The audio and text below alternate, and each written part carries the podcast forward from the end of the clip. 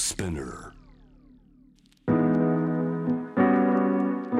グローバーがお送りしています J-Web シャンダープラネット1月3日今夜のパートナーはドイツのテレビ局プロデューサー翻訳など幅広く活動をするマライ・メントラインさんですよろしくお願いしまよろすしくお願いします。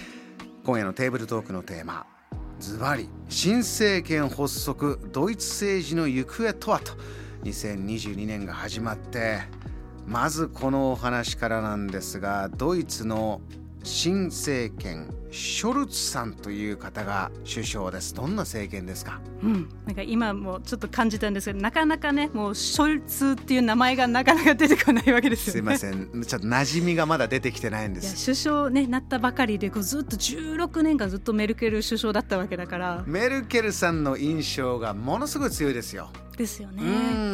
うんで今回はまあショルツってオーラフ・ショルツという方がまあ首相になったんですけれども結構長い間のそのまあ連立交渉あったんですよね。だからどういう組み合わせの政党がこう連立組んで結局どういう感じになるのかなってこう秋ずーっとドイツやってて、まあ、ようやくクリスマス前は決まったんですね。で今回のまあ連立なんですけど連立政権が3つの政党からなっていて、はい一つ目はあの一番大きいあの議席が多いのが社会民主党、まあ、SPD ですね。で社会民主党、はい、で2つ目に大きいのが緑の党。うん、で、えーそれだけでもあの議席の数が、まあ、過半数にはならないのでプラスもう一つの政党で、まあ、そこちょっとドイツだと小さいんですけど自由民主党ですね。この3つが連立してこのそれぞれ主義主張結構違うとおっしゃいましたね。そうなんですよ、うんまあ、社会民主党はもう名前の通りなんですけど要するにその社会のため労働者のため、まあ、いろんな権利を主張している政党なんですね。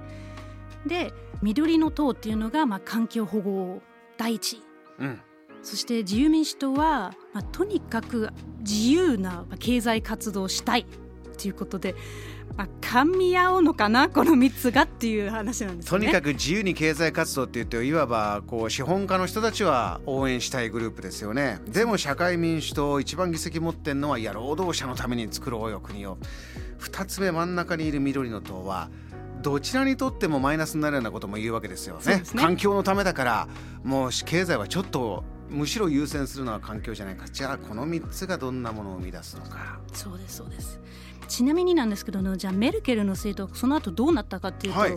まあ、今一番大きな野党に、まあ、最大野党はメルケルさんがいた今までの与党。そう。この状況はどうですか？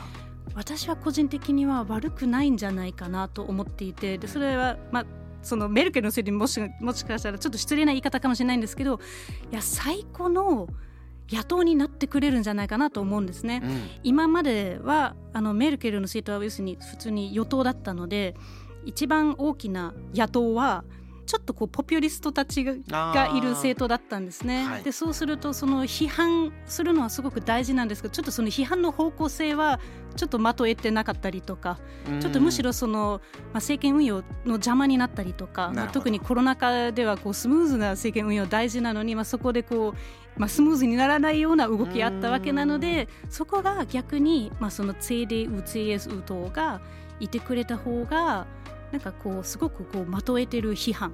建設的な批判が出てくるんじゃないか、まさに。そこに期待がかかる。では、えーメルケルさんたちが建設的な批判を向けるであろう新政権ですがそのまあ3つ主義主張が違う中でようやく決まった首相オラフ・ショルツさん。まずこの方どういう方ですか？それが正直まだよくわからないですよね。国のトップとしてどんな感じなのかなって。あんまり今までこう目立ったことはしてこなかったっていうことなんですけど、うん。ただ政治家としてはもう全然ベテランなんですね。年齢でいうと63歳。そうですね、でもあの、まあ、90年代後半からもう最初に議員になって国会議員に選ばれてであと私の出身地はドイツのキールなんですけどその近くにある大きな町ハンブルクそこのあの市長もずっとやってたんですね。そういう政治的な手腕はキャリアがしっかりあるんですね。全然ありますね。あと、実はあのメルケルの政権では財務大臣と副首相やってたんですよ。じゃあメルケルさんの16年の中でもその国の運営は見てきてるからまさに。わからない中で引き継ぐわけじゃないんですね。そう。あのもちろん政党は全然違うんですけど、まあ、その時は連立組んでたので、まあ、その2人が、まあ、仲良く、まあ、やってきたんじゃないかな、まあ、そんな感じなんですけどただ彼がよくあのロボットと言われていて。ロボット？ロボットですね。あの要するにスピーチがつまらない。そういう意味なんですね。めっちゃ働き者かと思ったらスピーチがつまらない。ロボットのようだ。まあ、もしかしたら効率よくいろんなことやってくれてるのかもしれないけど。そうですか。これはいかいかがですか？スピーチがつまらないっていうのはおそらくアメリカなんかで言ったらかなりのマイナスポイントですけれどもドイツですと、まあ、ドイツって多分議員は辛いけどドイツ国民としてそんなにこう自分の首相のスピーチを聞く、まあ、ことはないから、えまあ、ニューイヤースピーチみたいなのこの間あったんですけど、まあ、それぐらいですかね。なのでまあいいかなっていうスピーチつまんなくてもまあ パッション、まあ、かん別に感じたい国民でもないのでそういう国民性じゃないから。そうか。きちっと実務をやってくださいよ。そうですね。実務面で言うと先ほどのお話で言えば、はい。メルケル路線を引き継いでいくという方向なんでしょうかまあ、そこはちょっとやっぱりこう3つの政党が一緒になってるからやっぱ今回の公約ちょっと違ったりもするんですね。どうなりましたか新政権の公約、はい、あのまずこうスローガン考えたんですよね。うん直訳なんですけどもっと前進する勇気を自由で平等で持続可能な社会のための連立、うんっていうことで、まあ、そこ自由でっていうのは自由民主党ですよね。平等っていうのは社会と。あと持続可能っていうのは緑の党っていうのみんな入れてるんですよね。本当だ。3つ並列で入れたんですねスローガンを。先ほど新しい首相はショルツさんこの方は政党は社会民主党。そうです。一番大きな、まあ、政党からやっぱ出すっていうことですよね。2つ目の緑の党からはどこの大臣に入りましたか？外務大臣ね。外務大臣。外交は緑の党から。はい。ベアーボックさんという方。じゃあもう一つ大きいお金財務大臣は？それはリンドナーさんですね。自由民主党のトップですね。そういうふうになりましたね。3つね。入ってます。そしてスローガンにも自由で平等で持続可能な社会を作る。連立3つ入りましたこんなメッセージ来まして確かにこっからつなげてみないとなと私も感じて紹介します。ラジオネームドイツっ子さんありがとうございます、えーこんばんは。新しい政権今後を見るとして、えー私はメルケルさんみたいな女性が日本にも必要だと感じているんです。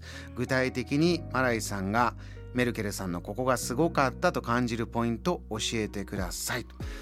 ここがあってじゃあ次の政権はねメルケルさんがこうだったこうだっただからこうするんだということなんでしょうから、はい。ここからお話しいただけますか？もちろんです。メルケル、まあ、もう前首相ですね。のすごかったところはやっぱこうすごく戦略的に動いてる方で全くこう根に持たない方だったんですよね。そうするとこう外交がうまいんですよね。うん。根に持たないから。そうかあの時は言ってたこう言ってたじゃないかじゃないんだ。もう今を見て未来を見たら今はこうだよねというまさに。やっぱりこうメルケル政権の時は、まあ、そとにかくドイツはもう EU の中心、まあ、それはもちろんフランスと一緒になんですけどフランスとも仲良くうまく全然ちょっと主張が違うんですけどややろうとしてることも違うけどそこはうまく調整して上手に付き合ってっていうのはありますしあとまあ例えば中国との付き合い方ロシアとの付き合い方いろいろなことあっても日本からもいろんな批判はドイツに対してあるんですけどでもまあドイツの利益考えたら、まあ、中国もそこそこ大事にしたいしロシアのエネルギー欲しいからね。ハイブリッド戦争で、ね、ロシアトゥデイのメディアは放送できないけど大きなパイプラインは引いたりしてるわけですから。ノルドストリーム2のことですノルドストリームね。2、まあ、まだ動いてないけども。そうですそうです、ね。まあ、動かそうとするでしょうそね。っていうことで、まあ、そこを本当にバランスよくその今一番ドイツにとって有利なものは何なのかを冷静に見てそれをまあジャグリングしながらやってきたのはメルケルだと思うんですね。ただうまくいかなかったのがインフラ整備ですね。国内問題がうまくいかなくて、まあ、今回政権が変わったということですか？まさにそうです。つまりそのさっきのそのスローガンの中には、えー前進する勇気をってそれは多分ね国内のことを指してると私は解釈していて。例えばどういうことなんです？ドイツって結構地方だと w i f i 飛んでないんですよあね意外ですね。意外とね。だからもうネットショッピングしたければまず車でこう w i f i が飛んでる場所まで移動しないといけないみたいなちょっとこう皮肉な的な言い方なんですけど。なんか工業立国もメカニックドイツでもねそこら中でメカは進んでるイメージでしたよ。まさに。でもできてないんですよそこは。それは不満が国内でもあったんですか？ありましたね。特にあの若い方がそこは結構批判していてやっぱこうネットサーフィング普通にしたいし、うん、未来はネットにある。ということでそこ整備してくれないとなんかそういうビジネスの生まれないしやっぱり前進できないんですよね。力使う場所メルケルさんこっちじゃないのっていう若い方の声はあったんだ。そうですそうです。いろんな新しい技術も生まれてこないしそのまあ環境に優しいドイツもっとこう前進やっぱりしないといけないのでそれやろうとしてるのになんか何も整ってないじゃないかっていう批判はあったんですね。イノベーションテクノロジー進めたいのにインフラがなかった。そうす。ると新しい公約社会に対してはそういった部分はまず一つありますか、はい、w i f i ちゃんとやる。ちゃんとやる。これ新政権の公約入りましたか？入りましたね。入ったんですね。大事ですよ。まああとまあ最低賃金の、えー、引き上げだったりとか、はい。あとまあいろんなこう住宅問題があってこう都市部にもう暮らせなくなってきてるほど今賃貸が高いんですね。だからそこのいろんな住宅新たに作ったりとか、まあ、そこの値上げをこう防いだりとか、うん、そういうことありますしあと選挙権ですね。16歳から与えるっていう。それはまた早くから教育も変わりますか？16歳から選挙一歩やろうとすると。そうですそうです。今までは州レベルでは選挙権持ってたんですけど今も全国のその、まあ、国の選挙には16歳からもう一応、まあ、練習ということかな、まあ、参加してみよう。若い人もいろいろ言いたいことあるし。ということで。そうですか。社会に対して今おっしゃったようなことが、えー、公約として掲げられました。そしてじゃあ外交面での公約。でもう一つ緑の党も入りましたからね。環境面での公約。いろいろリストアップされてます。特にマライさんこれは注目してほしいということがありますか？環境面ですかね、うん、やっぱり今回の公約を見てみるとやっぱりその環境を意識した公約がたくさんあって、うん、それは今後どうなるのかとすごく私は注目してるんですけれども、はい。例えばなんですけれども、まあ、そのカーボンニュートラルっていう単語よく聞くと思うんですけど、あの EU ではまあ、石炭火力全廃しようとしてるんですけどそれが2040年までですがドイツはもう10年も早い30年までに石炭の火力発電所を全部こうなくすって言ってるんですね。どうなるドイツの電気って感じじゃないですか。これ今、去年末からエネルギーの高騰？はい。そうですね、ね、化石燃料まだ使わなきゃいけないんだけれどもこういうエネルギーシフトとともに値段が上がってきて、どうしようか、はい、上がってます。ものすごく、うん、本当にあの確かに6割以上ここ15年間上がってきてるんですけれども、まあ、それと同時に今まあエネルギーシフトもまあ頑張っています。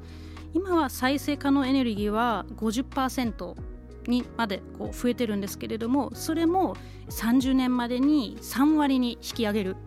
これかなり環境のニュース見てきた中でもかなり高い目標を掲げるということになりますね。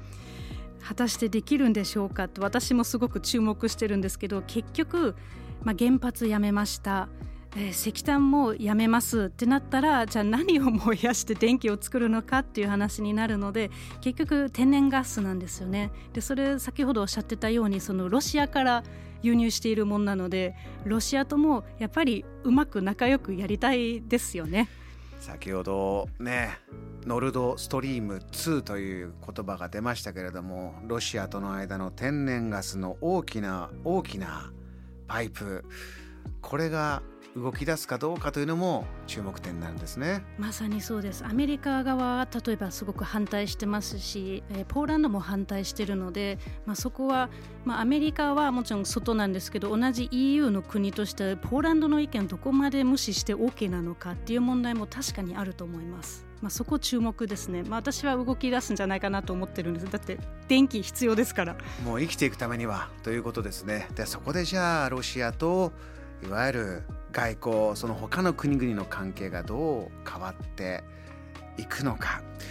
さああっという間にお時間最後なんですがマライさん、はい。えーまあ、いろいろちょっとねあの本当に基礎知識からドイツ新政権政治の話伺いましたがジャム・ザ・プラネットリスナーに、えー、一言新年のご挨拶を最後にお願いします今年はどんな1年になるでしょうか？大きな選挙ってたくさんあるんですよね。フランスもそうですしアメリカもそうなので、そこでドイツもそうですが日本もそういった新しい政権とどのように付き合うのかな？なんかそれに注目した1年ですね。わかりました。また今年1年間いろんなお話お願いしたいと思います。マリアさん今日もありがとうございました。今年もよろしくお願いします。お願いします。JAM The Planet